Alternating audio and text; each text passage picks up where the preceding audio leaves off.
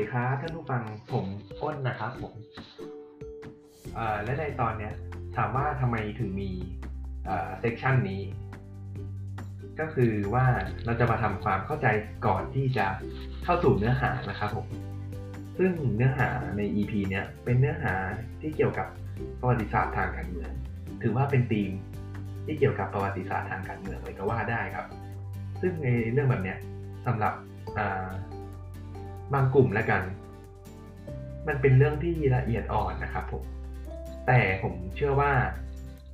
หน้าหนังสือเนี่ย ไม่ได้มีเรื่องพวกนี้แน่นอน ยิ่งวิชาประวัติศาสตร์ ไม่ได้มีเรื่องพวกนี้หรอกผมรับรองได้ร้อยเปอร์เซ็นว่า เราไม่เคยเรียนกันมาก่อน ซึ่งวันเนี้ยผมและเพื่อนแจ๊บเนี่ย จะมาเล่าเหตุการณ์รัฐประหารทั้ง 13 ครั้งของประเทศไทยนะครับ ซึ่งข้อมูลไหนที่ผิดเพี้ยนอ่าผิดพลาดไปคำพูดไหนที่ผิดพลาดไป ก็ขออภัยมาณที่นี้ด้วยนะครับ และเราไปเข้าเนื้อหากันดีกว่าครับ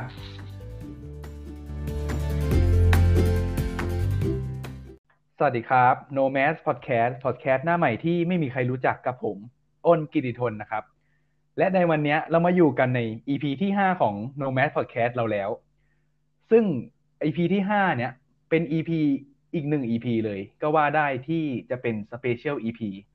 ซึ่งวันนี้เรามีแขกรับเชิญสุดพิเศษอย่างแจ๊บนะครับ แจ๊บแนะนำตัวหน่อยครับ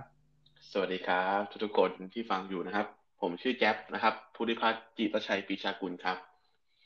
อ่าครับผมแจ๊บวันนี้ซึ่งผมเชิญแจ๊บมาเนี่ย ก็คือจะเป็น topic ของอ่าประวัติศาสตร์การเมืองไทย ซึ่งแจ๊บเนี่ยก็ได้มีความรู้ความถนัดทางด้านนี้อยู่แล้ว ผมก็เลยให้แจ๊บมาร่วมจอยในพอดแคสต์ของผมนี้ คือวันเนี้ย ผมจะให้แจ๊บเนี่ยฉายเดี่ยวในพอดแคสต์ผมเลยโอ้โหฉายเดี่ยวเลยเหรอฮะฉายเดียวเลยเหรอซึ่งผม ใช่ครับ ผม ซึ่งผมเป็นคนนั่งฟังครับโอ้โหก็ท่านผู้ชมเอ่อท่านผู้ฟังนะครับ วันนี้จะเป็นการเล่าเรื่องให้ความรู้ทางประวัติศาสตร์การเมืองไทย แจ๊บเริ่มเลยครับโอเคครับผม ขอบคุณอ้นนะครับผม สวัสดีทุกคนก่อนนะครับ ก็ต้องก่อนสวัสดีก่อนครับผมแหมเหมือนอาจารย์เลยเนาะเวลาเราคุยกันนะเหมือนอาจารย์แบบมาสอนเด็กเลยนะครับ โอเค วันนี้วันนี้นะครับ ผมได้รับเชิญจากคุณอ้น ซึ่งเป็นเพื่อนของผมที่เรียนที่เดียวกันนะครับ ผมได้ได้คอมเมนต์นะครับ เรื่องการเมืองก็คือประวัติศาสตร์ทางการเมืองของไทยนะครับคือทุกคนก็คงรู้แล้วนะครับ ว่าประเทศไทยเนี่ย การเมืองเป็นยังไงเนาะครับประเทศเราเนี่ย การเมือง ถามว่าดีไหมมันก็บางมันเป็นบางช่วงเนาะมันเป็นบางจังหวะ มันเป็นบางบางยุคที่มันดี เออ มันมาตามกระแสครับ อ่าใช่ถูกต้องตามกระแส แต่ว่าผมผมชื่นชมนะ ว่าตอนนี้การเมืองเรากำลังตื่นตัวนะผมสมดี ผมผมถือว่าแบบดีนะใช่ครับ เพราะว่าคนเราเนี่ยใช่ครับผมการเมืองอะ ก็คือตามหลักการประชาธิปไตยคุณเราต้องออกสิทธิเสรีภาพ ต้องออกความคิดเห็นใช่ไหมใช่ ถึงจะเป็นประชาธิปไตยโดยสมบูรณ์นะครับ โอเค เรามาเข้าเรื่องกันดีกว่า บริษัททางการเมืองไทยนะครับ ย้อนย้อนย้อนไปประมาณสักแปดสิบปี ประเทศไทยก็คงอ่า ประเทศไทยนะครับ ในสมัยก่อนยุครัชกาลที่เจ็ดเนาะทุกคนก็รู้โครงสร้างกันดีนะครับ ว่าเป็นระบอบสมบูรณาญาสิทธิราชหรือแค่ถ้าถ้าถ้าพูดตามหลักการทางการเมืองคือเป็นค่อนข้างจะเป็นเผด็จการเผด็จการยังไงหนึ่งคือไม่มีนายกรัฐมนตรีนะครับ ไม่ประชาชนไม่สามารถออกออกสิทธิเสรีภาพวิจารณ์รัฐบาลได้ ก็คือ วิจารณ์โครงการต่างของเกี่ยวกับเบื้องบนเขาอะนะครับ ก็คือประชาชนเนี่ยไม่มีปากที่จะพูดเรื่องแบบนี้เลยนะครับ จนมาจนมาถึงในในสมัยรัชกาลที่เจ็ดนะครับผมทุกคนก็คงรู้ครับว่าสองสี่เจ็ดห้าเกิดอะไรขึ้นทำไมต้องปฏิวัติทำไมต้องเปลี่ยนแปลงระบบการปกครองให้เป็นประชาธิปไตยนะครับ ก็คือคนเรานะครับว่า คนเราที่เราศึกษาศึกษาประวัติศาสตร์มานะครับ ก็จะรู้ว่า อ่า การปฏิวัติเนี่ยมันมีสาเหตุนะครับ ว่าหนึ่งก็คืออยากให้ประชาชนเนี่ยมีการศึกษา มันจะมีมันจะเกี่ยวโยงกับหลักหกประการของคณะราษฎรอ่าคณะราษฎรนะครับ คณะราษฎรคือคือใครคืออะไร คณะราษฎรก็คือผู้กลุ่มก่อการเปลี่ยนแปลงการปกครองให้มีประชาธิปไตยนะครับ ผมก็คือจะมีฝ่ายพลเรือน ก็คือนายนำโดยนายปีดีพนมยงค์นะครับ ที่เรารู้จักกันเนาะ แล้วก็ฝ่ายทหารก็จะนำโดยพยาพลพยุหเสนานะครับ ก็ปฏิวัตินะครับ แล้วก็จัดตั้งสภาผู้แทนราษฎรขึ้นมานะครับ แล้วก็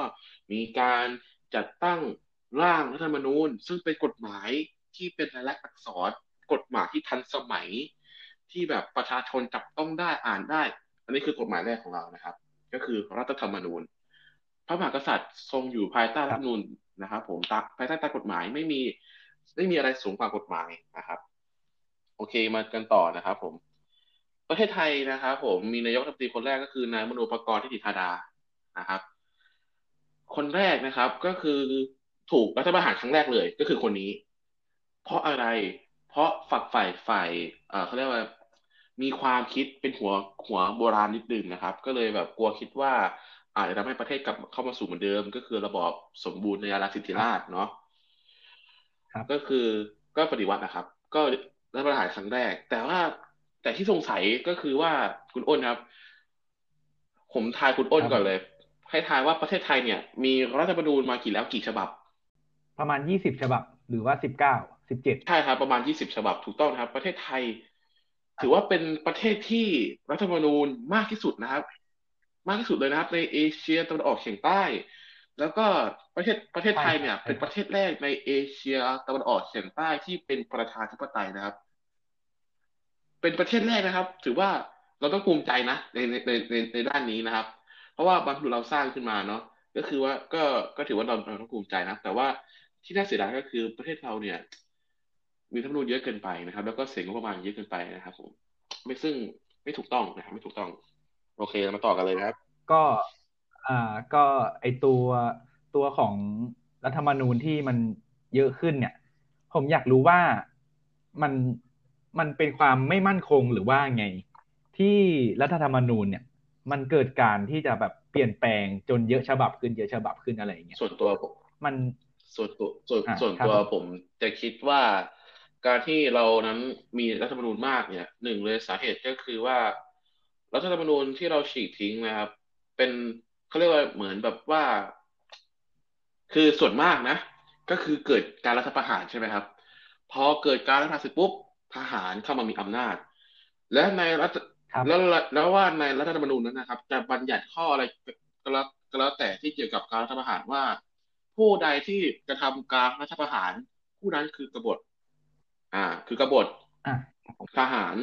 หรือว่าคนที่เขามีอำนาจก็ต้องฉีกทิ้ง เพื่อลบกฎหมายข้อนั้นทิ้งซะเพื่อจะได้ไม่มีผลประโยชน์ตัวเอง แล้วก็ครับล่างขึ้นมาใหม่ เพื่อผลประโยชน์ของพรรคพวกของตัวเอง หรือครับกดขี่ประชาชนไม่ให้ประชาชนมีสิทธิเสรีภาพ หรือแสดงความคิดเห็นทางการเมือง นี่ก็คือหนึ่งหนึ่งหนึ่งในอืมข้อที่วิเคราะห์มาแล้วก็อาจจะใช่ประมาณส่วนหนึ่งนะครับ ซึ่งส่วนส่วนที่ก็ครับผมก็ไอตัวนี้มันเป็นสาเหตุหลัก ๆ เลยใช่ไหมที่เกิดการใช่เขียนรัฐธรรมนูญถูขึ้กนต้มาองใหม่นี่คือสาเหตุหลักๆสาเหตุหลักๆเลย ครับ มันจะมีเหตุการณ์ที่พวกเราจะรู้กันดีก็คือสมัยปี 2557 เนาะที่เรามีการประท้วง แล้วก็มีการรัฐประหารที่เราเกิดทันก็คือการรัฐประหารของคอสชนะครับอะอันนั้นก็ฉีกรัฐธรรมนูญทิ้งมาเหมือนกันนะครับ ฉีกทิ้งครับเพราะว่ารัฐรัฐธรรมนูญตัวหนึ่งนะครับ การร่างรัฐธรรมนูญนะครับ ใช้งบประมาณมหาศาลมาก เป็นล้านล้านบาทเลย นะครับ ซึ่งแค่เขียนแค่ครัแค่บเขียนกฎหมายเองนะครับ นี่แค่เขียนกฎหมายเองนะครับ เอองงงงเหมือนกันเนาะแค่เขียนกฎหมายเอง เขียนกฎหมายไม่ไม่ไม่ถึงไม่รู้เท่าไหร่แต่ว่ามันไม่น่าจะแพงได้ถึงขนาดนี้นะ ถ้าลองคิดถ้าลองคิดเรียบๆสมมุติสี่พันล้านนะสี่พันล้านการเขียนรัฐธรรมนูญสี่พันล้านใช่ไหมครับคูณยี่สิบครับคูณยี่สิบก็คือการฉีกยี่สิบครั้ง ก็คือการฉีกยี่สิบครั้งใช่ไหมครับ คิดดูจะอ่าจะเป็นมูลค่าเท่าไหร่ ซึ่งมันก็ราคาสูงมากๆเลยนะ ถ้าเทียบกับค่าเงินปัจจุบันสูงมากเลยนะครับ แต่ว่าเราก็เอาเปรียบเทียบไม่ได้เพราะว่าค่าเงินค่าเงินสมัยก่อนกับสมัยนี้มันมันมันค่อนข้างที่จะต่างกันเนาะไม่ที่จะต่างกันนะใช่ครับ โอเค เรามาต่อกันเนาะโอเคครับ ครับผม พอมีรัฐธรรมนูญฉบับแรกก็ถูกฉีกทิ้งทันทีนะครับ ถูกฉีกทิ้งเลย งงมากนะครับ พอมาถึงสมัยสมัยยุครัชกาลที่แปดหรือว่ายุคสงครามโลกครั้งที่สองเนี่ยประเทศไทยเข้าสู่สงครามโลกครั้งที่สองนะครับ แล้วก็มีนายกรัฐมนตรีคนหนึ่งซึ่งสมัยนั้นเนี่ยโด่งดังมากนะครับและคนคนคนนั้นอ่าก็คือจอมพลปพิบูลสงครามนะครับ คนนี้คนดังคนนี้คนดังนั่นเองนะครับอะครับเป็นผมนายกรัฐมนตรีที่ครองตำแหน่งยาวนานมากที่สุดนะครับ ในในระบอบประชาธิปไตยของไทยนะครับ ประมาณสิบเอ็ดปี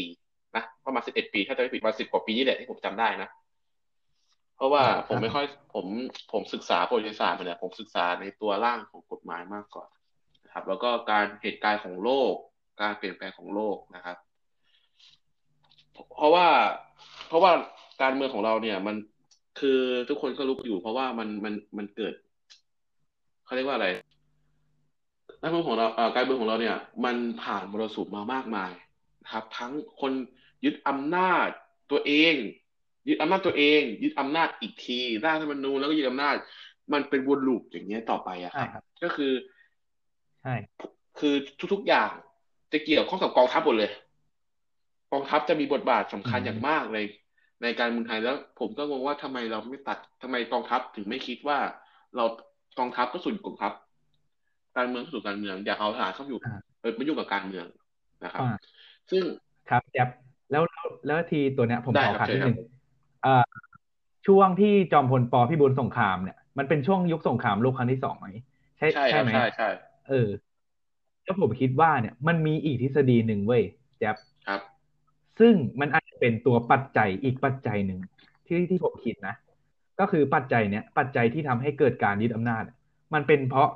อ่าอิทธิพลของสงครามโลกครั้งที่สองด้วยหรือไม่ครับ ส่วนตัวผมน่าจะเกี่ยวนะ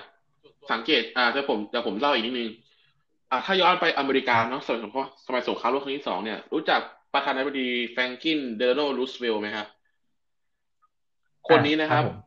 ตามรัฐตามรัฐธรรมนูญของอเมริกา ประธานาธิบดีอยู่วาระสี่ปีนะครับสี่ปีต่อครั้ง แล้วก็มีสองวาระใช่ไหมครับ ครับคนนี้นะครับ ครับผมอยู่ประมาณสิบปี เพราะอะไร เพราะว่าปัจจัยสงครามครับผมสงคราม ผู้นำต้องอยู่ก่อน สามารถยืดหยุ่นได้ ซึ่งถ้าเรามาเปรียบเทียบกับประเทศไทยเนี่ย สามารถมันก็สามารถมันก็เกี่ยวโยงกันนะครับ ก็คืออ้างสงคราม ว่าประเทศเราต้องอยู่ในเพราะสงครามการเมืองอยู่ไปก่อน สงครามสิ้นสุดสิ้นสุดลงค่อยว่ากันอีกที อาจจะเป็นปัจจัยนี้ก็ได้ครับผมก็ก็เป็นปัจจัยที่เกี่ยวข้องกับอีกหนึ่ใช่งปัจครับจัยแต่ว่าจริงๆนะคบอะเบื้องลึกอะมันมีมากกว่านี้ที่ผมนะแต่ว่าผมไม่สามารถอ่าศึกษาแล้วก็อ่านได้นะครับ เพราะว่าเป็นความลับเนาะ ตามประวัติศาสตร์แล้วมันไม่ได้มีอะไรที่เป็นแบบรูปธรรมนามธรใช่รมอยู่ครัแล้บวผมเพราะว่าสมัยเพราะว่าสมัยนั้นก็การทำเอกสารก็อาจจะเป็นความลับทางราชการเหมือนกันปัจจุบันก็ยังไม่สามารถเปลี่ยนแปลงครับอ่าเปิดเผยให้สาธารณชนดูได้นะครับ ก็ก็คือครับผมรัฐก็คงอ้างครับว่าเป็นความมั่นคงของรัฐนะครับ ก็ปล่อยเขาไปนะครับปล่อยเขาอ้างไปครับนะผมครับ โอเคเรา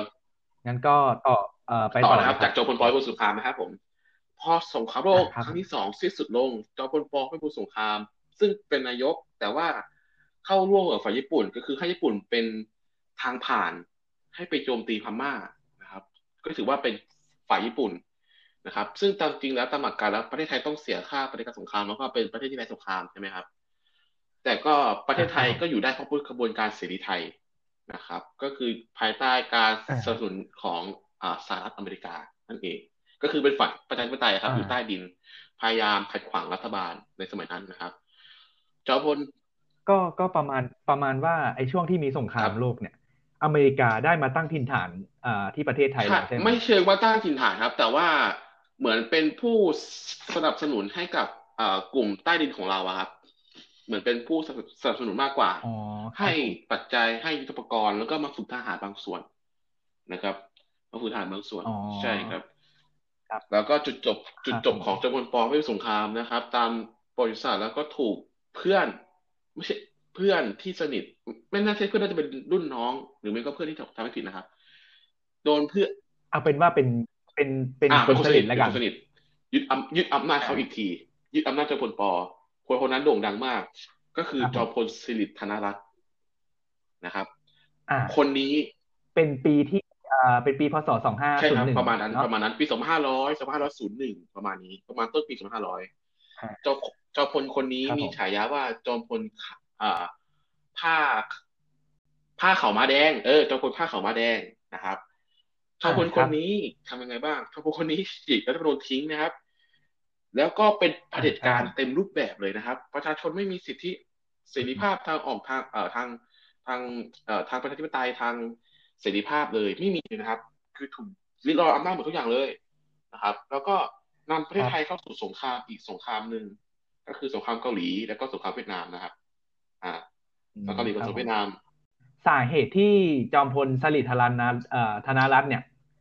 ของผมไปอ่านมาเมื่อกี้สาเหตุของการเปลี่ยนแปลงครั้งเนี้ยมันเป็นเอ่อเขาอ้างสาเหตุว่าภัยคุกคามของลัทธิคอมมิวนิสต์อะมันเป็นผลของการเปลี่ยนแปลงนี้เว้ย มันทำให้อ่าประเทศไทยเข้าสู่ระบบเผด็จการอำนาจนิยม คุณอ้นเคยได้ยินคำนี้ไหมฮะโรคกลัวครับผมคอมมิวนิสต์อ๋อโรคกลัวคอมมิวนิสต์ก็ประมาณว่า เอ่อตีตนไปก่อนไข้ใช่ใช่ไหมคครัรับบแต่ว่าจริง ๆนะสมัยสำหรับแต่ว่าจริงๆก็ต้องก็ต้องก็ต้องพูดถึงนะว่า สมัยยุคปี2500นะครับ เป็นยุคที่ครับผมเป็นยุคที่น่ากลัวมาก เพราะว่าการลัทธิ คอมมิวนิสต์เนี่ยแพร่เข้ามาในฝั่งเอเชียมากขึ้น จีน จีนอ๋อทำสงครามครับผมการเมืองนะครับ สงครามเกาหลีเกาหลีเหนือกับเกาหลีใต้นะครับ ส่วนครับอ่าจีจีนเนี่ยพอพอพอสาธารณรัฐเป็นสาธารณรัฐประชาชนจีนแล้วเนี่ย ก็เผยแพร่ลัทธิคอมมิวนิสต์เข้ามาในในลาวกัมพูชาและก็เวียดนามนะครับ ก็คือประเทศไทยก็ประเทศไทยก็ประเทศไทยนะครับ ประเทศไทยมีอยู่แล้วนะครับ ก็คือพรรคคอมมิวนิสต์แห่งประเทศไทย นะครับ แต่ว่าตอนนั้นก็ยังคือไม่โด่งดัง พอคอทอใช่ครับ ยังยังยังยังไม่โด่งดังนะครับ เดี๋ยวมันอ่าซึ่งในช่วงของเอ่อจอมพลสฤษดิ์เนี่ยครับ เขาได้มีมาตราสิบเจ็ดอยู่ในมือแล้ว ใช่ไหมใช่ครับ คือคือง่ายๆอะคือคือง่ายๆคือผู้มีอำนาจสูงสุดแล้วอะครับทำอะไรก็ได้ทำอะไรก็ได้คือเขามีอำนาจอยู่ในมือแล้วอะครับผมสามารถสามารถชี้คนนี้ได้เลยว่าคนนี้โดนมาตราเท่าไหร่โดนชี้แค่ชี้คือ โดนเลยถึงแม้ทั้งที่คนคนนั้นอาจจะไม่ได้ทำผิด ก็คือมั่วซั่วครับนั่นแหละอำนาจเป็นสิ่งที่หอมหวานคุณอ้นเคยยินไหมฮะใครจะวางจากอำนาจนั้นได้ลงก็เหมือนปัจจุบันนี่แหละครับ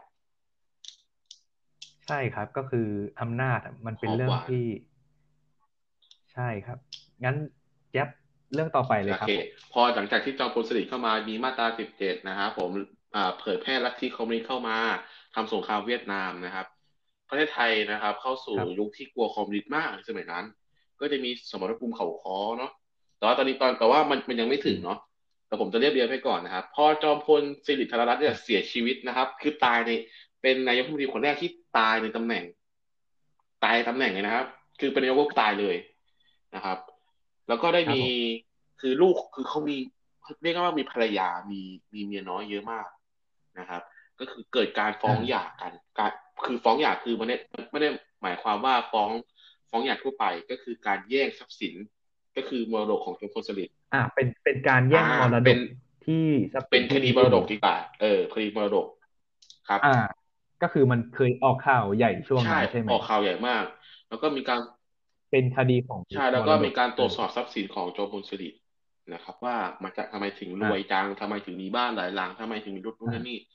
ก็ได้มีข่าวว่าโจอมพลสฤษดิ์เนี่ยเอ่อโกงกินประเทศบ้างเอาเงินประเทศไปใช้นู่นนี่นั่นบ้างก็คือแบบ โกงอะครับ เพราะว่าคนเป็นเผด็จการไม่สามารถตรวจสอบได้อยู่แล้ว แต่อันนี้ก็เป็นเป็นข่าวจากแหล่งที่อ่าทำสื่ใช่ออครับยู่เป็ใช่นไหมคข่ารัวบแจ๊เป็บนข่าว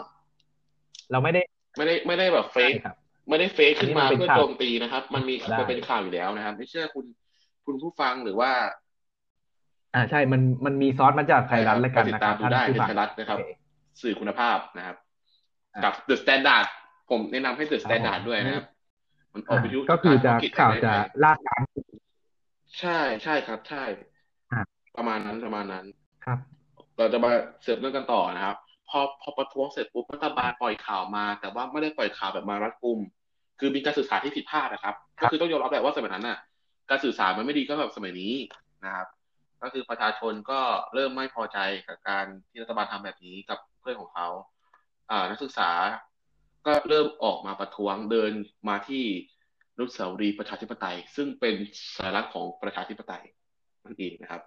ครับก็คือมีการประท้วงแบบว่าเป็นครั้งแรกในประวัติศาสตร์ตั้งแต่หลังหลังเปลี่ยนแปลงการปกครองนะครับ ที่ประเทศไทยเรามีการประท้วงมีการแสดงความคิดเห็นถือว่าเป็นเรื่องที่ชื่นชมแล้วผมตัวส่วนตัวผมเองผมนับถือบุคคลเหล่านั้นมากนะครับ ครับเหตุการณ์ก็เริ่มบานปลายนะครับในชะในคือวันที่13ตุลา มีการมีการไปเพื่อมีการเดินขบวนของนักศึกษาเนี่ย เพื่อไปที่วังดุสิตนะครับ ซึ่งเป็นที่ประทับของในหลวงนะครับ เป็นของพระเจ้าแผ่นดินเพื่อขอพึ่งบารมีให้ให้นำในในเรื่องพวกนี้ออกนะครับ แต่ว่ามีก็ก็มีการประกาศจากสำนักพระราชวังนะครับ ว่าให้นักศึกษาการชุมนุมนะครับ แต่ว่าการสลายการการสลายการชุมนุมเนี่ย ที่ส่วนตัวผมคิดนะก็คือเขาทำด้วยตัวเองอะ ก็คือหมายความว่า คือเขากระจายกระจายกลับบ้านตัวเองครับไม่มีการแบบใช้อาวุธนะไม่มีการใช้ยิงแก๊สน้ำตายังยังยังยังไม่มีนะครับแต่ว่า ก็คือว่าพอประกาศมาปุ๊บเนี่ย กลุ่มอ่าจะว่าคือกลุ่มฝูงมวลชนเนี่ย ใช่ ก็คือแยกย้ายกลับบ้านโดยอัตโนมัติ อันนั้นคือคือสิบสามตุลา บางส่วนนะบางส่วนนะครับ แต่ว่ามันจะมีอยู่ มันจะมีอยู่ มันจะมีอยู่บางส่วนนะครับ มันจะมีอยู่บางส่วนนะครับ ที่ผู้ประท้วงที่ผู้ประท้วงไปยังพระบรมหาราชวังนะครับ ซึ่งตรงนั้นคือเป็นเช้าของวันที่สิบสี่ตุลานะครับ แล้วก็มีมีการอ่ามีการประทะกันเล็กน้อย มีการประทะกันกับเจ้าหน้าที่ตำรวจ ซึ่งทั้งสามคนนี้กำลังจะกลับบ้านไปทางนั้นพอดี นะครับมีการเลิกมีการเลิกประทะกันอย่างรุนแรงจนเป็นเหตุการณ์บานตายนะครับ ทั่วกรุงเทพมหานคร ก็คือเช้าที่ 14 ตุลามีการมีการยิงแก๊สน้ำตา มีการยิงการมีการฆ่านักศึกษานะครับ มีการสลายการชุมนุมอย่างโหดร้าย แล้วก็เหตุการณ์บานปลายมีการเผาสถานีตำรวจ มีการเผาโกประชาสัมพันธ์ มีการโอ้วุ่นวายมาก ก็คือคล้าย ๆ แบบว่าสงครามการเมืองเลยก็ว่างว่าง่ายๆนะครับ แล้วก็มีการประทะกันมีการประทะกันจำนวนมากนะครับ คือมีการใช้รถถังนะครับ กับเฮลิคอปเตอร์ เพื่อมาสลายการชุมนุม ซึ่งเป็นวิธีการที่โหดร้ายสำหรับนักศึกษาที่ไม่มีอาวุธที่ไม่มีมีดมีแต่ความรู้ และมีอุดมการณ์ที่แน่วแน่ต่อประชาธิปไตยก็ง่ายๆก็คือ มันมีอยู่สองกลุ่ม กลุ่มหนึ่งเป็นกลุ่มที่ อ่า เป็นกลุ่มนักของนักศึกษาแล้วก็มวลชนใช่ไหมเป็นกลุ่ม อ่าอุดมการณ์ที่แน่นกับเอ่อเป็นกลุ่มที่ไม่มีอาวุธ แต่อีกกลุ่มหนึ่งเป็นกลุ่มที่มีอำนาจแถมมีอาวุธครบมือ ซึ่งถ้ามาบวกกันแล้วอะผลลัพธ์มันอะคือมันแย่มากเลยนะแจ๊มันแย่มาก คือทำไม่ได้ยังไงอะจิตใต้สำนึกอะอ่าแล้ว และที่แจ๊บเล่าเนี่ยมันคือเหตุการณ์วันที่หกตุลาสองห้าหนึ่งเก้าใช่ไหมก็คือปีต่อมาจากใช่ครับ มันเป็นความมันเป็นมันเป็นอ่าเหตุการณ์ที่สอดคล้องกันแต่ว่าหกตุลาสองห้าหนึ่งเก้าเนี่ยจะโหดร้ายกว่าสิบจุตุลาเดี๋ยวเราจะว่าครับผม ก็คือการประท้วงใหญ่เกิดขึ้นครั้งแรกก็คือตอนใช่ครับเหตุการณ์ที่สี่ตุลาครับผมอ่าปีหนึ่งหกเพราะว่าเหตุการณ์นี้มันจะเชื่อมต่อกันสองเหตุการณ์นะครับสองเหตุการณ์เลย นะครับ แล้วก็มาพอกันต่อพอมีการประท้วงมากขึ้นมีพอมีความเดินมากขึ้นเจ้าบนถนอมพิจิกจรประกาศลาออกจากตำแหน่งแล้วก็เดินทางออกนอกประเทศ เหตุการณ์สี่ตุลาก็สงบโดยมีพระบรมราชโองการให้นายสัญญาธรรมศาสตร์อธิบดีมหาวิทยาลัยธรรมศาสตร์เป็นนายกรัฐมนตรีนะครับ เหตุการณ์ก็สงบ ประเทศเราก็สงบมากขึ้น สงบแบบสงบมากเลย สงบ ครับ แล้วก็พอพอสงบเสร็จปุ๊บ จำนวนถนอมตุพภาพพระเอกนรงก็ออกจากประเทศไปนะครับ ไม่รู้ไปอยู่ไหนเหมือนกัน ก็หนีแหละ ตามสไตล์แบบอุ้ยไม่มีทางเลือกแล้วก็ต้องหนีนะครับ พอพอเวลาผ่านไปนะครับสี่อ่าสามปีสามปีไปปีสองพันห้าร้อยหนึ่งเก้าหรือว่าสองพันร้อยสิบเก้านะครับ เป็นอีกปีหนึ่งที่เป็นปีที่เศร้าโศกเสียใจมาก ก็คือเหตุการณ์ของตุลาจะเกิดในปีนี้ สาเหตุเพราะมาจากอะไร สาเหตุเพราะมาจากจอมพลถนอมกลับมาในประเทศ แต่ว่ากลับมาไม่ใช่กลับมาในฐานะเป็นคนทั่วไป แต่กลับมาเป็นในฐานะพระพิสุเป็นสามเณรนะครับ ซึ่งคนมีความผิดวิธีเดียวที่สามารถเข้าประเทศประเทศได้คือการบวชเป็นพระการบวชเป็นพระ ใช่ ซึ่งกฎหมายไทย มันไม่สามารถที่จะทำอะไรที่เอ่อมันไม่สามารถจะใช้กฎหมายกับ ในสมณเพศได้เลย นอกจากเราจะไปที่ตัวของอ่าคณะสงฆ์เนี่ยคณะกรรมการของสงฆ์ใช่เขาจะจัดการเรื่องนี้เองแต่ว่าสมัยนั้นก็ต้องเข้าใจว่ากฎหมายของสงฆ์ยังไม่แข็งแรงเหมือนกฎหมายสมัยนี้นะครับ ใช่ใช่เพราะ ก็คือเหมือนเหมือนเหมือนกับว่าผู้คนในสมัยนั้น ยังศรัทธาในศาสนามากกว่าเรียกว่ายังมีความเกรงใจมากกว่า ยังมีความแบบว่ายังไม่กล้าปก ยังไม่กล้าทำอะไรกับศาสนาซะมากกว่าครับผมใช่พอเออเราต่อเนาะพอพอผมเรียกว่าพระถนอมแล้วกัน ให้จำง่ายๆพระถนอมเข้ามาในประเทศกลุ่มนักศึกษาเริ่มไม่พอใจการกลับมาของพระถนอมครับคือมีการประท้วงมีการเรียกร้องให้รัฐบาลเนี่ย ขับไล่ออกไปนอกประเทศ นะครับ ขับไล่ออกขับขับไล่พระถนอมมาออกไป แต่ว่าอาจจะมีการสื่อสารที่ผิดพลาดเล็กน้อยครับผมนะครับ โดยเขาโดยในในนั้นนะเริ่มมีการประท้วงในมหาวิทยาลัยธรรมศาสตร์คือที่เดิมนะครับ ก็คือมีการประท้วงแบบว่าเล่นละครเหมือนสมัยเนี้ย เวลาเรามีม็อบมีอะไรก็แบบเล่นละครแบบเสียดสีทางการเมืองอะไรอย่างประมาณประมาณนั้นนะครับ แต่ว่ามันมีอืมสื่อบางครับผมสื่อที่ถ่ายภาพ แล้วไปตีพิมพ์ แล้วก็โยงไปมั่วซั่วให้มันเหมือนเกี่ยวกับว่า นักแสดงคนนั้นน่ะจำลองมาเหมือนนะครับใช่อ่าใช่ครับอะแต่หน้าเขาเข้าใจเหมือนได้ครันะบแต่ว่าคือคือเจตนาเนี่ย ไม่ไม่ไม่ได้มีที่จะหมิ่นหมิ่นหมิ่นท่านนะครับ ไม่ได้มีหมิ่นท่าน แต่ว่าสื่อเนี่ยตีความผิดพลาดไปเองนะครับ พอสื่อพอสื่อออกไปปุ๊บอ่าใช่ครับ ประชาชนเห็นเห็นเห็นข่าว เรื่องไม่พอใจ ว่าเอ้ยทำไมต้องหมิ่นเบื้องสูงทำไมต้อง นำภาพมาล้อเลียนอืมอะไรทำนองทำนองเนี้ยครับ จึงจึงเกิดครับไม่พอใจปุเอ่อจงเกิด ความไม่พอใจในหมู่ลูกเสือชาวบ้านนะครับ หรือว่าเขาเรียกว่ากลุ่มกลุ่มกระทิงแดงกระทิงอะไรแล้วแต่ครับผมคือหลากหลายอะครับ ในเช้าวันที่หกอ่าก็คืออ่าในตัวในตัวของอ่ากลุ่มที่ไม่ได้พอใจกับอ่าสื่อที่ตีพิมพ์มาเนี่ย เป็นที่เป็นขวาจัดที่อ่าเชื่อมั่นในสถาบัน และกลุ่มซ้ายที่ยังเชื่อมั่นในอุดมการณ์ใช่ครับ แล้วกลุ่มกลุ่มโอเคขวาจัดละกัน กลุ่มขวาจัดจะมีอะความครับแบผมบกลุ่มขวาจัดก็มีความที่แบบว่ารักสถาบันเนาะก็คือแบบแน่นอนแหละว่าคนไทยเราเนี่ย เราปลูกฝังมาตั้งแต่ว่าเราต้องรักพระมหากษัตริย์ เราต้องเทิดทูนเขาเราต้องยอมตายเพื่อเขาได้ อ่า ถึงขั้นอย่างนี้เลยนะ บางบางบางครอบครัวคนะรับผม ถึงขั้นตายได้เลยครับ ซึ่งผมมันอันนี้ส่วนตัวผมนะครับผมไม่ได้เป็นพวกล้มเจ้าหรือผิดสถาบันนะครับ ส่วนตัวผมนะ ผมคิดว่าบางทีเราก็ไม่จำเป็นถึงต้องเป็นขนาดนั้นก็ได้นะครับอะอะอะอะแล้วโอเคเรามาเข้าเรื่องแล้วต่อประเทศประเทศไทยเราเนี่ย มันก็ครับมีกฎหมายตัวหนึ่งหนึ่งสองเนี่ยซึ่งมันครัทำบผมให้เราไม่สามารถจะอ่าไปแตะต้องได้อะไรอย่างเงี้ยครับ ใช่ครับ อะมันมันเราเกิดค่านิยมตั้งแต่เด็กว่าคุณอ่าไม่ควรทำอย่างนี้นะ อะไรอย่างเงี้ย เราถูกปูเราเราถูกปูมามาตั้งแต่เด็กแล้ว ถูกปลูกฝังอ่ามา ใช่ครับ ก็แจ๊บก็เข้าเรื่องต่อไปเลยครับ โอเค เมื่อกี้คุณอ้นถามว่ากลุ่มขวาจัดเนาะ เราแยกไปอย่างนี้ก่อนซ้ายจัดขวาจัดเนาะอ่าโอเคโอเคพอกลุ่มขวาจัดเนี่ยนะครับ เริ่มไม่พอใจปุ๊บ เริ่มมีการนำกำลังทหารตำรวจอืมเข้ามาปิดล้อมมหาวิทยาลัยธรรมศาสตร์ นะครับครับพอปิดล้อมเสร็จปุ๊บในวันที่ 6 ตุลานะครับ ได้มีการ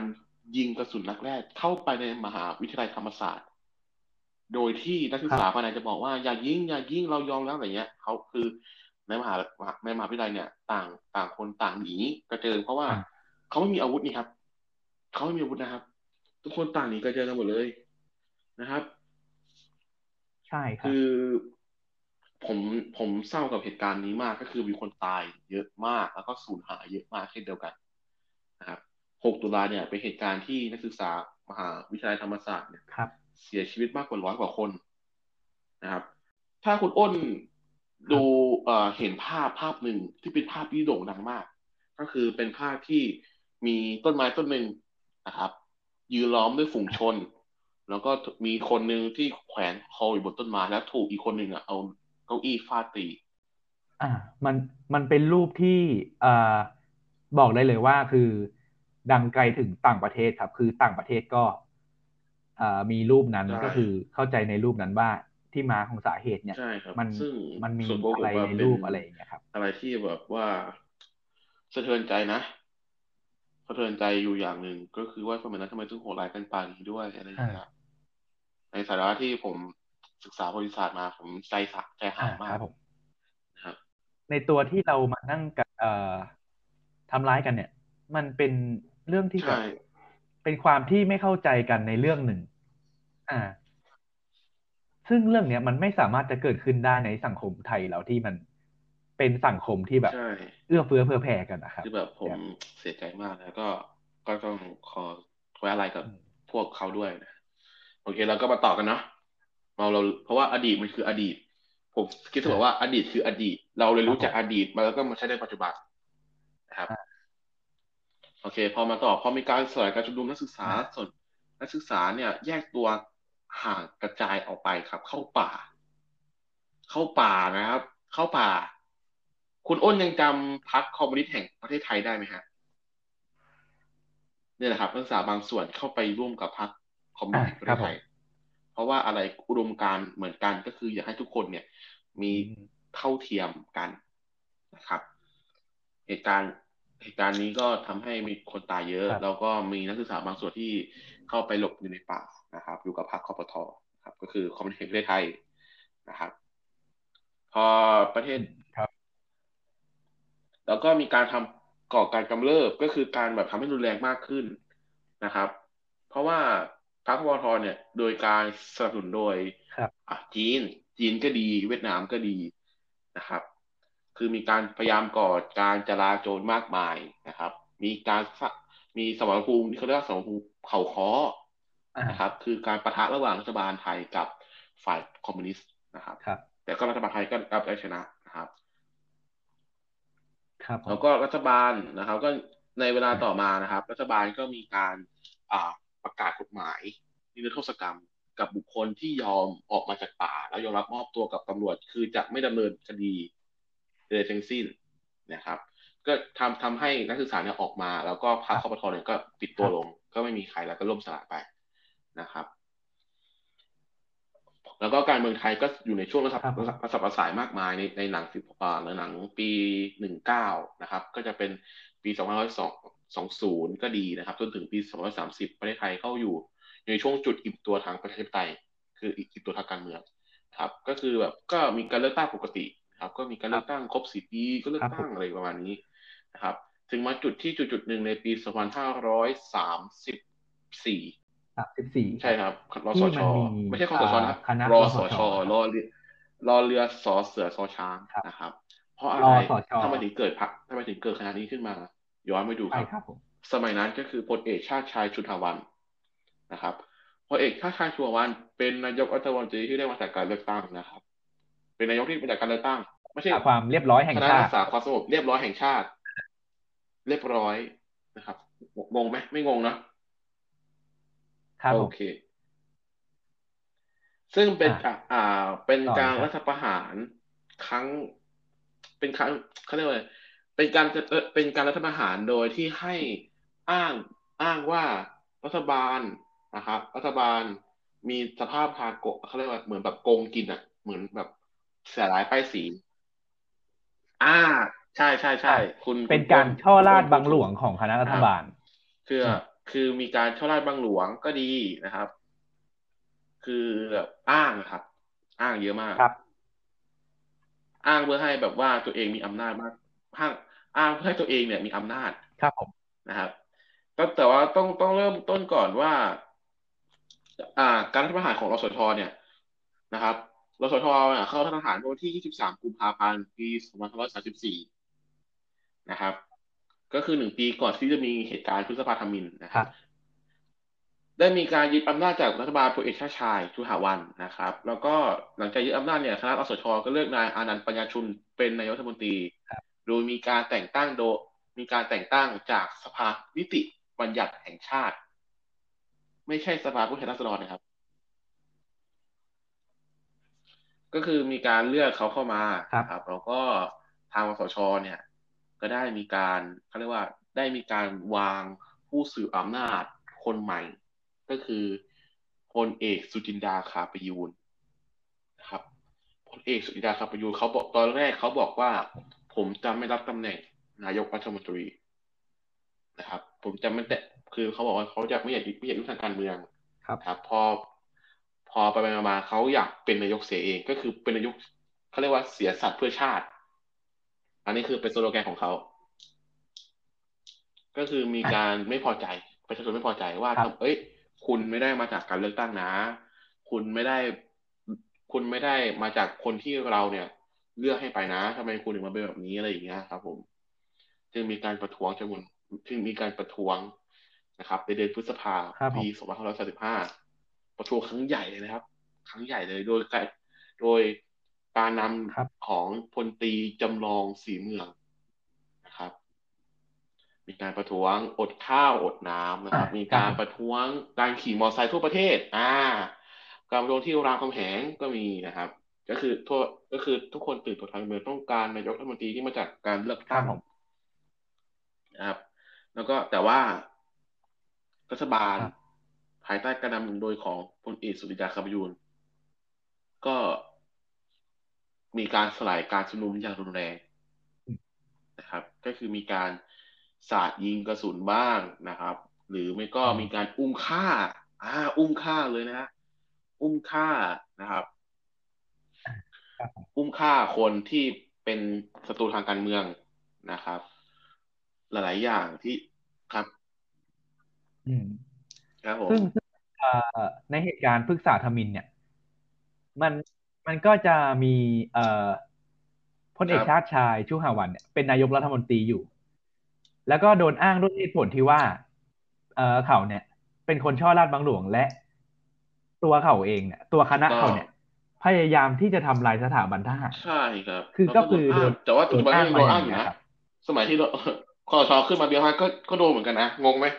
ถ้าเป็นคีย์เวิร์ดว่าถ้าพยายามจะทำลายสถาบันของทหารเนี่ย คือยังไงอะ จะพูดยังไงดี ใช่เขาเหมือนเขาอ้างเฉซึ่ยงๆอะมันไม่ได้ make sense เลยแจ๊บอ่า เขาอ้างเพื่อที่เขาจะได้ต้องการเอ่อต้องการบรรลุเอ่อจุดประสงค์ของเขาครับอ่า พอเขาเดินเรื่องต่อเลยครับมีกาสลายการชุมนุมอย่างโหดร้ายนะครับพระบาทสมเด็จพระเจ้าอยู่หัวรอเก้าคือในหลวงรอเก้านะครับ ก็มีการเรียกพลเอกสุริยาคปยูนและพลตรีจำลองศรีเมืองเข้าเฝ้านะครับ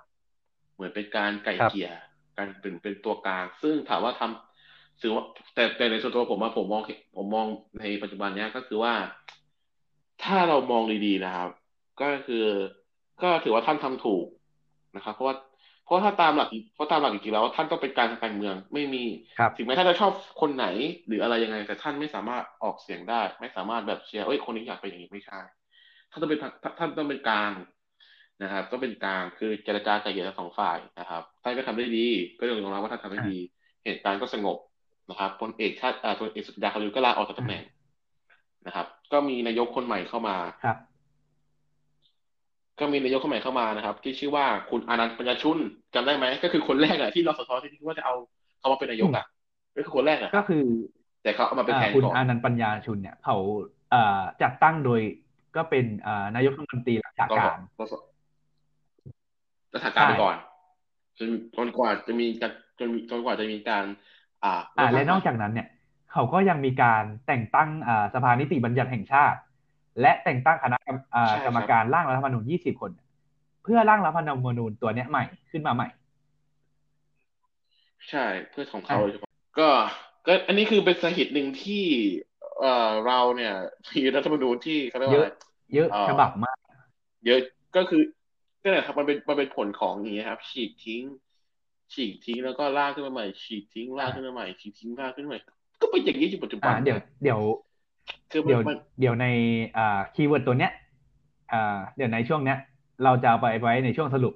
ตอนเนี้ยเรายังอยู่ในเรื่องเรื่องอยู่แจ๊บครับผมนะครับเดี๋ยวเดี๋ยวเราจะออกถนนไปมากกว่านี้เนาะเพราะว่าเรื่องการเมืองเป็นเรื่องที่มันรวมมาหลายเรื่องอ่ารวมด้วยกันนะครับ สามารถแตกแขนอืมออกไปได้หลายๆเหมือนแม่น้ำนะครับเป็นสามารถแตกแขนงได้อะครับแจ๊บหลังจากอ่าเหตุการณ์พฤกษาธมินเนี่ย มีเหตุการณ์อะไรต่อพฤษภาพฤษภาธมินนะครับพฤษภาธมิน พอเหตุหลังจากเหตุการณ์อ่าพฤษภาธมินสิ้นครับสุดลงนะครับ ที่ผมบอกไปก็คือนายกรัฐมนตรีก็คือนายอนันต์ประชุนรักษาการแทนไปก่อนจนกว่าจะมีการตั้งใหม่นะครับ ก็คือเหตุการณ์หลังจากนี้เป็นเหตุการณ์ที่เขาเรียกว่าเป็นยุคที่อ่าสมัยใหม่ครับผมแล้วอ่า สมัยสสมัยใหม่แล้วก็คือว่ามีการพัฒนานู่นนี่นั่นมากมายนะครับแต่ผมจะได้สรุปมาทีละข้อหัวข้อแล้วกันนะครับเพราะพลเอกยาคำยูนเนี่ยออกจากตำแหน่งไปนะครับพลเอกทัศน์อ่านายอนันต์ประชุนก็เป็นรักษาการแทนแต่ว่าไม่ได้ขึ้นเหมือนไม่ได้ว่าเป็นขึ้นแท่นเป็นนายกนะแค่รักษาการแทนแต่ว่าไม่ได้คือทำหน้าที่แทนครับอยู่ก่อน ก็จะใช่ทำหน้าที่แทนก่อนนะครับแต่แล้วก็มีการเลือกตั้งนะครับ เลือกตั้งใหม่ขึ้นมานะครับ ซึ่งนายกรัฐมนตรีอีกคนใหม่ของเราไฟแรงก็คือคุณชวนหลีกภัยนั่นเองนะครับ คุณชวนหลีกภัยนะครับ ก็เป็นนายกรัฐมนตรี สมัยนั้นประเทศเพิ่งฟื้นตัวจากการทำการทำรัฐประหาร การการทำสงอ่าพุทธธรรมินเนาะการฟื้นตัวประเทศเราก็กำลังฟื้นฟูนะครับพอคุณชวนหลีกภัยลงจากตำแหน่งนะครับ ก็ยังมีนายกมีนายกคนใหม่มาเข้าบริหารแทนนี่คือนายปัญหาศิลปะอาชานะครับ คนนี้โด่งดังมากในจังหวัดสุพรรณบุรีนะครับ เขาเป็นนายกที่พัฒนาจังหวัดสุ พรรณพัฒนาจังหวัดสุพรรณบุรีให้มีความเท่าเทียมกับ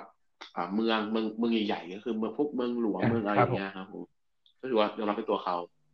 นะครับพอมาถึงยุคปีต้นปีสองพันห้าร้อยสี่สิบอ่าสองพันร้อยสี่สิบนะครับยุคยุคปีสองพันร้อยสี่สิบมีนายกรัฐมนตรีคนใหม่แล้วครับ เป็นนายกที่ไฟแรง เป็นนักธุรกิจ เอ่อ เป็นเจ้าของสองห้าสี่ศูนย์มันเป็นเหตุการณ์ที่ว่าเอ่อกำเนิดรัฐธรรมนูญฉบับประชาชน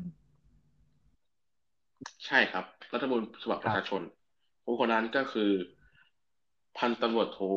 ดรทักษิณชินวัตรนะครับ เป็นนายกรัฐมนตรี ที่ได้มาจากการเลือกตั้งอย่างถล่มทลายเลยนะครับ เป็นประวัติศาสตร์ ที่ได้รับการเลือกตั้งอย่างถล่มทลายจากพรรคไทยรักไทยนะครับ ซึ่งน่าจะเป็นคะแนนเสียงของเขาท่วมท้นมาก นายกคนที่สองที่ได้มาจากการเลือกตั้งใช่ไหมครับ ก็ทำนองนั้นใช่ใช่ครับใช่ คือบุคท่านดรทักษิณชินวัตรเนี่ยคือผมไม่ได้เจาะจงว่าผมชอบใครนะผมดูที่ผลงานเขาเป็นหลักมากกว่า ใช่ครับ ก็ด้วยคุณทั้งด้วยความที่เขามีมีหัวเป็นนักธุรกิจด้วยอะครับ มีวิสัยทัศน์ที่กว้างไกลใช่ครับ ก็นะครับ คือถ้าใครจะถ้าใครจะบอกว่าผมอวยก็เชิญนะครับ แต่ว่าผมดู ผลงานเขาเป็นอันนี้เราไม่ได้อวยเรา เราดูจากอ่ามันไม่ได้อวยเลย เราดูจากผลงานจริงอะไรอย่างเงี้ยใช่ก็ด้วยที่เขาทำอ่าตัวสวัสดิการแห่งรัฐเนี่ย ตัวบัตรทองสามสิบาทรักษาได้ได้ทุกโรคไอ้ตัวเนี้ยมันสามารถเข้าถึงได้กับประชาชนทุกคนเลย คือเข้าถึงได้จริง ๆ ไม่มีการแบบแค่ออกนโยบายมาหลอกสามารถใช้ได้ทุกคนทุกคนเข้าถึงได้ จะเป็นคนจนคนรวยคนปานกลางทุกคน ทุกคนมีสิทธิ์เข้าได้หมดเลย เรามาเข้าในการเลือกตั้งวันที่หกกุมภาพันธ์ปีสองห้าสี่แปดแต่แต่มันมันมันจะต้องมาเชื่อมโยงกับช่วงโยงกับตรงนี้นะผมขอบอกก่อนว่าคุณดรทักษิณชินวัตรเป็นนายกรัฐมนตรีคนแรกที่อยู่ครบวาระใช่ และต่อสมัยสองอีกครับผมนะครับ ก็คือเป็นคนแรกที่อยู่ครบ ครบตามรัฐมนูญก็คือสองวาระนั่นเอง ก็ก็บทความเนี้ยเขาเขียนไว้ว่า สามารถเรียกได้เลยว่าเป็นรัฐบาลชุดแรกในประวัติศาสตร์ไทย ภายใต้ระบบประชาธิปไตยใช่ที่ได้รับเลือกเกินครึ่งหนึ่งของสภาผู้แทน ใช่ครับผมต่อเลยครับอันนี้คุณอ้นเกินเกินนำว่าการเลือกตั้งในปี 2548 วันที่ 6 กุมภาพันธ์ใช่ไหมครับผม เป็นรัฐบาลนะครับ การเลือกการเลือกตั้งนะครับ การเลือกตั้ง การเลือกตั้งปี 2548ในการเลือกตั้งที่มีขึ้นนะครับ สาเหตุมาจากดรทัศน์วัฒน์ดำรงตำแหน่งครบวาระ4ปีนะครับ แล้วก็มีการเลือกตั้งของสมาชิกสภาผู้แทนราษฎรนะครับแป๊บนึงนะฮะสักครู่นะฮะตอนนี้ข้อมูลผมกำลังโหลดที่ผมเซฟเอาไว้นะครับ เพราะว่าเรื่องพวกนี้เป็นเรื่องที่ข้อมูลเยอะมาก ครับ เพราะว่ามันเป็นเรื่องเพราะว่ามันเป็นเรื่องปัจจุบัน มันเป็นเรื่องปัจจุบันนะครับ เพราะว่ามันมีสามารถการเปลี่ยนแปลงได้ทุกเมื่อ ซึ่งคุณผู้ฟังถ้าฟังถึงนาทีที่ห้าสิบสองนี้ ไม่สิ ซึ่งถ้าคุณผู้ฟังเนี่ย ฟังถึงตรงนี้แล้วเนี่ย คุณผู้ฟังอาจจะเกิดความเบื่อหน่ายนิดนึง แต่ใน EP เนี้ยมันเป็น EP พิเศษของ Nomad Podcast เราเลยนะครับท่านผู้ชม ซึ่งตอนแรกอะ ผมก็นึกว่าตัวเนื้อเรื่องอะมันแค่สิบยี่สิบนาที แต่ทีเนี้ย เนื้อเรื่องเนี่ย มันเป็นอ่าข้อข้อใช่ไหมมันเป็นหลายข้อ แต่ทีเนี้ยในแต่ละข้อเนี่ย มันลิงก์กันมาในทุก ๆเหตุการณ์ครับผมมันเชื่อมโยงกันหมดทุกเหตุการณ์ ใช่ครับ มันเลยเป็นสาเหตุที่ว่าทำไมใน EP เนี่ยมันนานขึ้น ก็ต้องก็ต้องขอขอขอขอขออภัยท่านผู้ฟังนะครับ เพราะว่าเหตุการณ์เนี้ย มันเป็นเหตุการณ์ที่ทุกอย่างเชื่อมโยงกัน แล้วก็ใช่ข้อมูลมันเยอะมากจริงๆถึงแต่แม้วันจะเนี้ยสรุปออกมาได้ยังที่ที่เราสรุปออกมาเนี่ยที่แจ๊บสรุปออกมาให้ผู้ฟังได้รับฟังอะก็คือเราจะสรุปไปในทางที่เป็นการให้ความรู้นอกจากหนังสือมากกว่าอะใช่ครับ เพราะว่าอย่าลืมนะว่าหนังสือเนี่ย หนังสือที่บทเรียนของทุก ๆ คนที่เราเลยเคยเรียนมาตั้งแต่ม .4 ถึงม .6 เนี่ย เป็นหลักสูตรที่รัฐบาลนำมาให้ หมายความว่าอะไรมันรัฐไม่บาลมีสามารถเขียนอะไร รัฐบาลสามารถเขียนอะไรก็ได้ในนั้น ครับผม เอ่อ ก็คือ เริ่มเริ่มต้นเลยก็คือเหตุการณ์ต่อไปหลังจากที่มีการเลือกตั้งทักษิณเอ่อพลตำรวจโทดรทักษิณเนี่ยสมัยที่สองเนี่ยครับเหตุการณ์หลังจากนั้นน่ะเกิดอะไรขึ้นครับแจ๊บเหตุการณ์ในนั้นนะฮะเป็นเหตุการณ์ที่ไม่อยากจะพูดนะฮะเป็นเหตุการณ์รัฐประหารอีกแล้วนะครับผมรัฐประหารอีกแล้ว สุดยอดจริงๆนะครับ เป็นการรัฐประหารปี 2548นะครับหลังจากที่ดรทักษิณชินวัตรคว้าตำแหน่งอ่าของพรรคพรรคพรรคของเขาเนาะคว้าเก้าอี้มาได้ส่วนมากคือเยอะมากเลยนะครับครับ คือสมัยนั้นเนี่ยมีพรรคสองพรรคที่เป็นพรรคใหญ่ๆเนาะก็จะเป็นพรรคไทยรักไทยกับพรรคประชาธิปัตย์นะครับ ก็คือพรรคไทยรักไทยเนี่ยได้การอ่าได้ได้เอ่อพื้นฐานเสียงเยอะมากอยู่แล้วเนาะเพราะว่าเขามีนโยบายที่ อยากให้คนจนเนี่ยยกระดับคนจนขึ้นมาใช่ให้เข้าให้เท่าเทียมกับส่วนกลางเนาะแล้วก็มีการอ่าสร้างนู่นนั่นนี่มากมาย ก็คือมีการสร้างสนามบินสุวรรณภูมิอ่าอ่าสนามบินสที่นามบินสุวรรณภูมิสร้างเสร็จไม่เสร็จสักทีใช่แต่นี่เสร็จนะครับ เสร็จอายุเขานะครับอืมซึ่งก็ถือว่าเป็นผลงานที่ดีนะครับอืมโอเคมาเริ่มกันต่อนะครับ มีการยึดอำนาจนะครับครับ โดยกองทัพอีกแล้วอืมนะครับกองทัพอีกแล้วเนาะ แหมกองทัพนี่มามามาทุกเรื่องเลยเนาะเนี่ย ซึ่งซึ่งครักบองทัพเป็นการทำรัฐประหารครั้งที่สิบเลยนะครับ จากประวัติศาสตร์การเมืองไทย ใช่คือแบบประเทศเราครับอยู่ในวังวนรัฐประหารอ่านะคแล้รัวบซึ่งในในครั้งเนี้ยวันที่สิบเก้ากันยายนปีสองห้าสี่เก้าเนี่ยแล้วคณะอ่าคณะนำรัฐประหารเนี่ย เป็นคณะอ่าคณะมนตรีความมั่นคงแห่งชาติ ใช่แหมชื่อชื่อดูแบบเป็นดูเป็นฮีโร่นะ อืมชื่อแบบดูเป็นฮีโร่แต่จริงๆก็ไม่ใช่นะฮะครับอะต่อเลยครับเสร็จรัฐประหารนะครับ ในปี2549วันที่ 19 กันยายนนะครับ โดยคณะปฏิรูปการปกครองในระบอบประชาธิปไตย อันมีพระมหากษัตริย์ทรงเป็นพระประมุขครับก็คือมีหัวหน้า ก็คือพลเอกสนธิบุญยรักกลินอะนะครับ โค่นรักษาการนายกรัฐมนตรีดรทักษิณชินวัตร ซึ่งนับเป็นรัฐประหารในรอบ 15 ปีนะฮะ ใน 15 ปีนะฮะ ปกติประเทศไทยเนี่ยจะมีประมาณ 4 ปีรัฐประหารเนาะ แต่นี่นี่คือรอบ 15 ปีนะครับ ที่เกิดการรัฐประหารครับเกิดขึ้นนะครับ มีการยกเลิกรัฐธรรมนูญนะครับ สั่งยุบสภา สั่งห้ามประท้วงและกิจกรรมทางการเมือง ประกาศกฎใช้กฎอัยการศึก และจับกลุ่มสมาชิกคณะรัฐมนตรีหลายคนนะฮะ ซึ่งโอ้โห คือแบบ ส่วนตัวผมคิดว่ามันมันไม่ควรที่จะให้ทหารมายุ่งเกี่ยวกับทางการเมืองถูกต้องไหมฮะ ใช่ครับคือแบบอ่า อันเนี้ยเราไว้กล่าวสรุปดีกว่าจ้ะได้ โอเค แล้วต่อมาการรัฐประหารครั้งสุดเนี่ย ปีสองพันห้าร้อยห้าสิบเจ็ดเนี่ยครับ ผม โดยคณะรักษาความสงบแห่งชาติครับ ผมอยากถามว่า มันมีความเป็นมาอย่างไงจ๊บความเป็นมาเหรอฮะความเป็นมาเนี่ยโอ้โหอืมมันมันก็มันก็นั้นอยู่นะสำหรับผมนะความเป็นมาเอาง่ายๆเลยนะฮะถ้าคือจริงๆอะทุกคนเกิดเกิดเกิดทันหมดนะครับ แต่ว่าตอนนั้นยังอยู่ประมาณจำได้น่าจะประมาณมสองไม่ก็มสามประมาณนี้ก็ที่เขามีข่าวอะก็เขามีข่าวประท้วงนะครับ ว่ามีการประท้วงของกกปสเนาะที่เรารู้จักกัน โดยการนำโดยของนายสุเทพ เทือกสุบรรณนะครับ ซึ่งเคยเป็นรองนายกรัฐมนตรีนะครับ ซึ่งรัฐบาลสมัยนั้นครัน่ะบผมก็คือรัฐบาลก็คือเป็นน้องของดรทักษิณชินวัตรนั่นเองนะครับ ก็คือมีการประท้วงอืมมีการประท้วงรุนแรงก็คือมีการอ่าปิดปิดอ่าปิดอนุสาวรีย์ประชาธิปไตยนะครับ มีการประท้วงมากกว่าหคนึ่รังบล้านคน มีการประท้วงโอ้โหเยอะแยะมากมายนะครับ ก็คือว่าง่ายๆเลยก็คือ กลุ่มคนเนี้ยไม่พอใจกับการบริหารประเทศของอ่านางสาวยิ่งรักษณ์นะครับ ซึ่งคุณอืมยิ่งรักษณ์ชินวัตรเนี่ย ก่อนหน้านี้เขาสั่งยุบสภาผู้แทนราษฎรนะครับ ก็คือเลือกตั้งใหม่นั่นเอง เลือกตั้งใหม่ครับนะครับ เลือกสมาชิกใหม่ เลือกนายกคนใหม่ก็ซึ่ง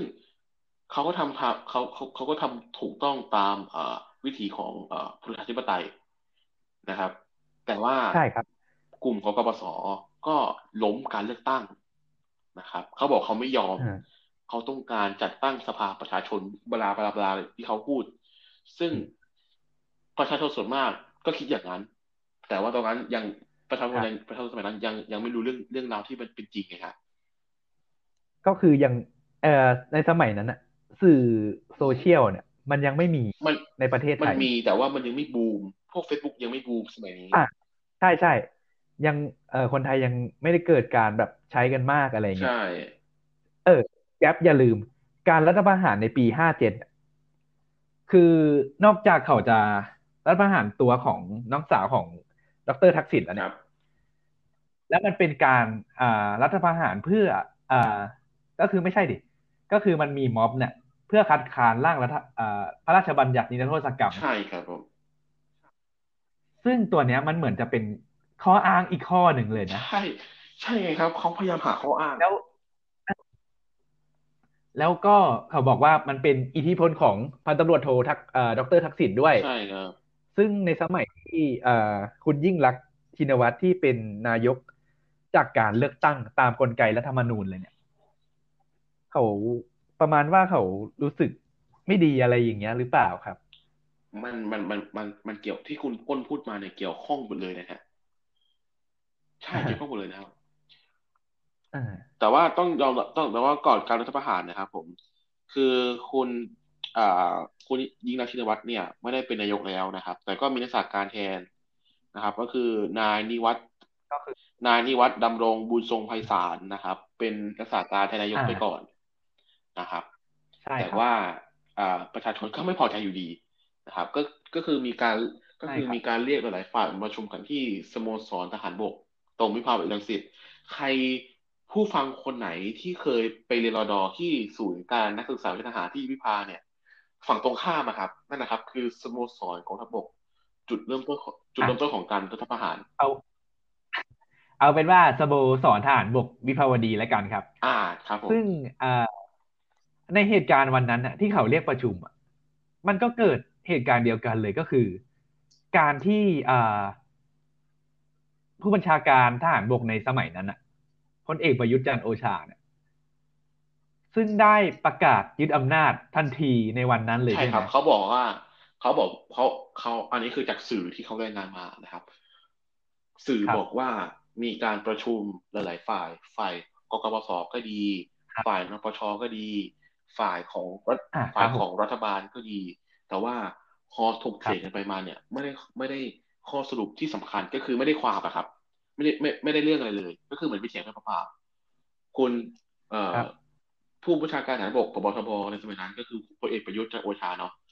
เขาก็ยืนกลางบนโต๊ะ แล้วก็บอกว่าถ้าพวกคุณ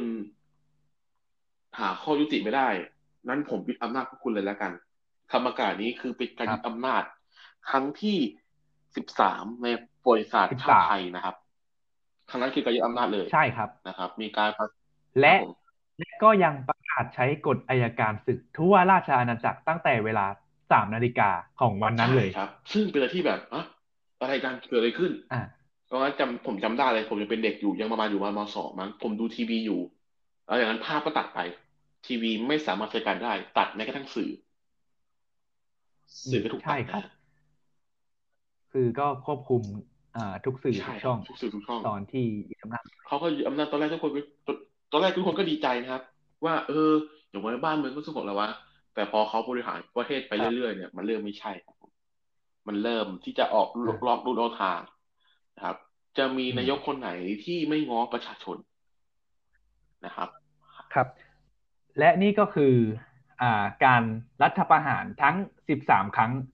ครับผม ของประวัติศาสตร์การเมืองไทยนะจคบรับที่ครั้งสิบสามนะครับ อย่าให้มีครั้งที่สิบสี่สิบห้าสิบหกเลยนะครับ อ่า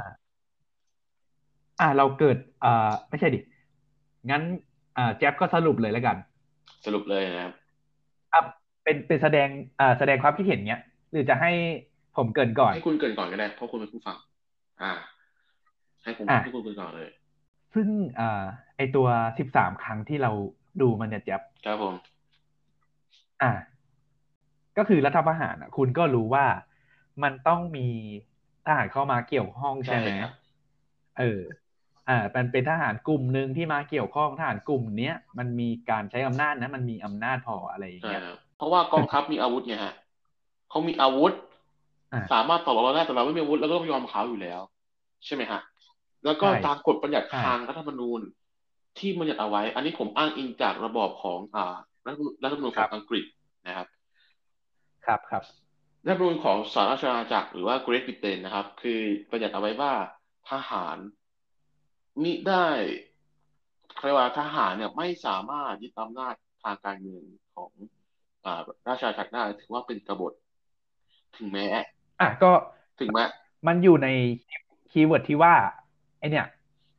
ทหารจะไม่แทรกแซงทางการเมืองใช่ครับ ถ้าตามตามกฎหเอมาอของอังกฤษนะ แต่ถ้าไทยผมไม่รู้แต่ถ้าไทยนี่แบบ เราอาจโดนเต็มๆเลยนะทหารยุ่งยุ่งทุกเรื่องเลยนะอ่า ไทยไทยเอ่อประเทศเราเนี่ย บอกได้ได้เลยว่า มันเป็นอุดมการณ์ของทางนั้นอยู่แล้วอะครับใช่จะซึ่งถ้าอ่าตัวเนี้ยจะต้องไม่แทรกแซงทางการเมืองครับ ใช่ ซึ่งแล้วที่ผ่านมาคืออ่าคือน้ำลายตัวเอง ใช่ หรือว่าอย่างอย่างน้อยๆนะครับสำหรับผมตัวผมคิดนะครับ ผมไม่ได้มีครัเจบตนาที่จะห มีสถาบันนะครับ จะไม่ไม่ไม่มีเจตนาครับที่จะมาโจมตีอะไรก็ตามครับ แต่ผมสงสัยว่าการทหารหลายๆครั้งที่ผ่านมานะครับ ตัวองค์พระมหากษัตริย์เนี่ยสามารถเซ็นหรือไม่เซ็นก็ได้นะครับ ดูตัวอย่างก็คือประเทศสเปนนะครับประเทศสเปนอ่าทหารยึคดรับอำนาจ แต่ประประกษัตริย์ไม่รับอำนาจนั้นทำให้กลุ่มก่อการที่รัฐประหารเนี่ยถูกจำคุกนะครับ แต่ว่าทำไมไทยถึงทำไมไทใช่ยถึงต้องเซ็น นะครับ ผมก็งงอยู่อะว่าทำไมประเทศไทยถึงต้องเซ็นทั้งนั้นที่ถ้าคุณมีความรู้ถ้าคุณมีเป็นประมุขของประเทศ คุณก็คงจะดูออกนะครับ ผมเชื่อ ผมเชื่ออะไร ผมเชื่อเลยผมเชื่อมั่นว่าตัวของพระมหากษัตริย์เนี่ย แอบมีเชียร์คนที่จะเป็นนายกอยู่ไม่ใช่น้อยนะครับ ก็คือ แอบมีเชียร์แหละ ผมผมรู้ ผมผมคิดว่าอย่างนั้นนะครับ เพื่อก็เพราะว่าก็มัน ยังไงดีมันมันมีบทความบทความหนึ่งเลยด้วยกัน ซึ่งผมไปอ่านมาเนี่ย คือเอ่อสองฝ่ายเนี้ยคือเขาสามารถทำประโยชน์ให้กันใช่ได้ครับครับผมแจ๊บคุณอ้นคุณอ้นอะเคยได้ยินคำนี้ไหมฮะ อันนี้ผมคัดลอกมาจากบทความอ่า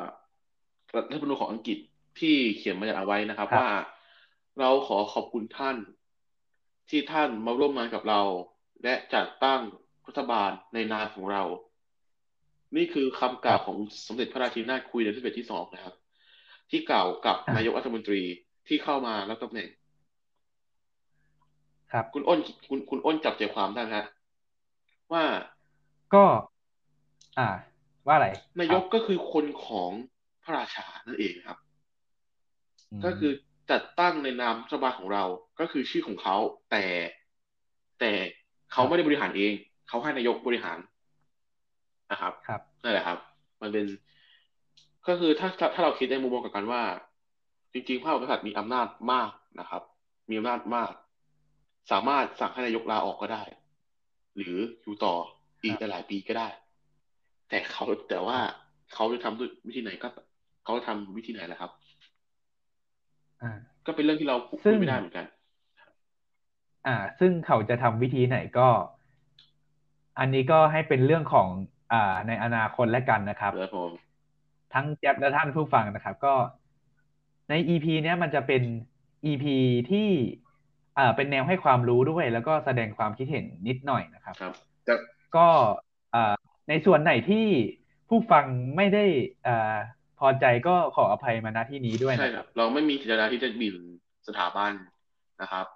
เราไม่มีนิเราไม่ได้มีเจตนาที่ไม่ดีนะครัครับบเราคือเราที่เนี่ย ที่รีที่เรามาเนี่ยแจ๊บที่ผมชวนคุณมาเนี่ย ผมก็หวังดีอยากให้ เอ่อเรารับรู้หน้าประวัติศาสตร์การเมืองไทยที่มันมากกว่าหนังสือเนี่ยคจริรังบใช่ครับว่าถ้าว่าจริง ๆ เนี่ยที่เราเล่ามาเนี่ย มันมีเบื้องลึกลงไปอีกหลายๆขั้น แต่เราเนี่ยเหมือนกับว่าได้จำกัดทางด้านเวลานะครับเราก็ต้องเกรินนำไปก่อนอะนะครับใช่เราไม่สามารถที่จะลงลึกได้ขนาดนั้น คงด้วพูยดครับเป็นหลายเดือนนะด้วยครับใช่ใช่ครับ งั้นจะไม่มีอะไรเพิ่มเติมแล้วนะครับผม มาสำหรับผมนะครับ ก็ความรู้ที่ผมให้ไปนะครับ เป็นความรู้นอกตำรา และเป็นความรู้ที่ได้จากประสบการณ์ของตัวบุคคลนั้นครับๆนะครับผิดพลาดประการใดครับผผมมก็ต้องขออภัยด้วยนะครับ ครับ ก็ผู้ฟังท่านใดที่อ่าได้รับความรู้เอ่อได้สาระจาก EP นี้ของเราบ้างแล้วนะครับ ก็ขอให้ใช้วิจารณญาณในการรับฟังนะครับ ซึ่งเราเราก็เอ่อผมก็เนี่ยขอบคุณแจ๊บที่มาให้ความรู้ ยินดีครับผมในวันนี้ด้วยนะยินครับดีครับ ถ้ามีโอกาส ซึ่งในครับผม อ่า ไม่ไม่ได้มีโอกาสก็คือใน EP ต่อๆไปเนี่ย ผมกำลังหา content อยู่ เราก็มี content หลาย content ที่ผมเตรียมไว้เว้ยแจ๊บได้เออแต่ว่าเราก็จะมาชวนเพื่อนพูดแต่ว่าคุยผมคิด contentได้อีก content หนึ่งนะ ถ้าให้ผมเข้ามานะอะเราไปบอกกันหลังไมค์ดีกว่าโอเค เราเก็บไว้เป็น big surpriseนะครับผม และใน EP นี้ EP ที่ 5 นะครับ ขอบคุณผู้ฟังที่ได้รับฟังจนจบ และ EP ที่ 5 เรื่องประวัติศาสตร์การเมืองไทย ก็ขอจบแต่เพียงเท่านี้ และอย่าลืมติดตามฟัง EP ต่อ ๆ ไปใน Nomads Podcast ของเราด้วยนะครับสำหรับวันนี้ สวัสดีครับ สวัสดีครับ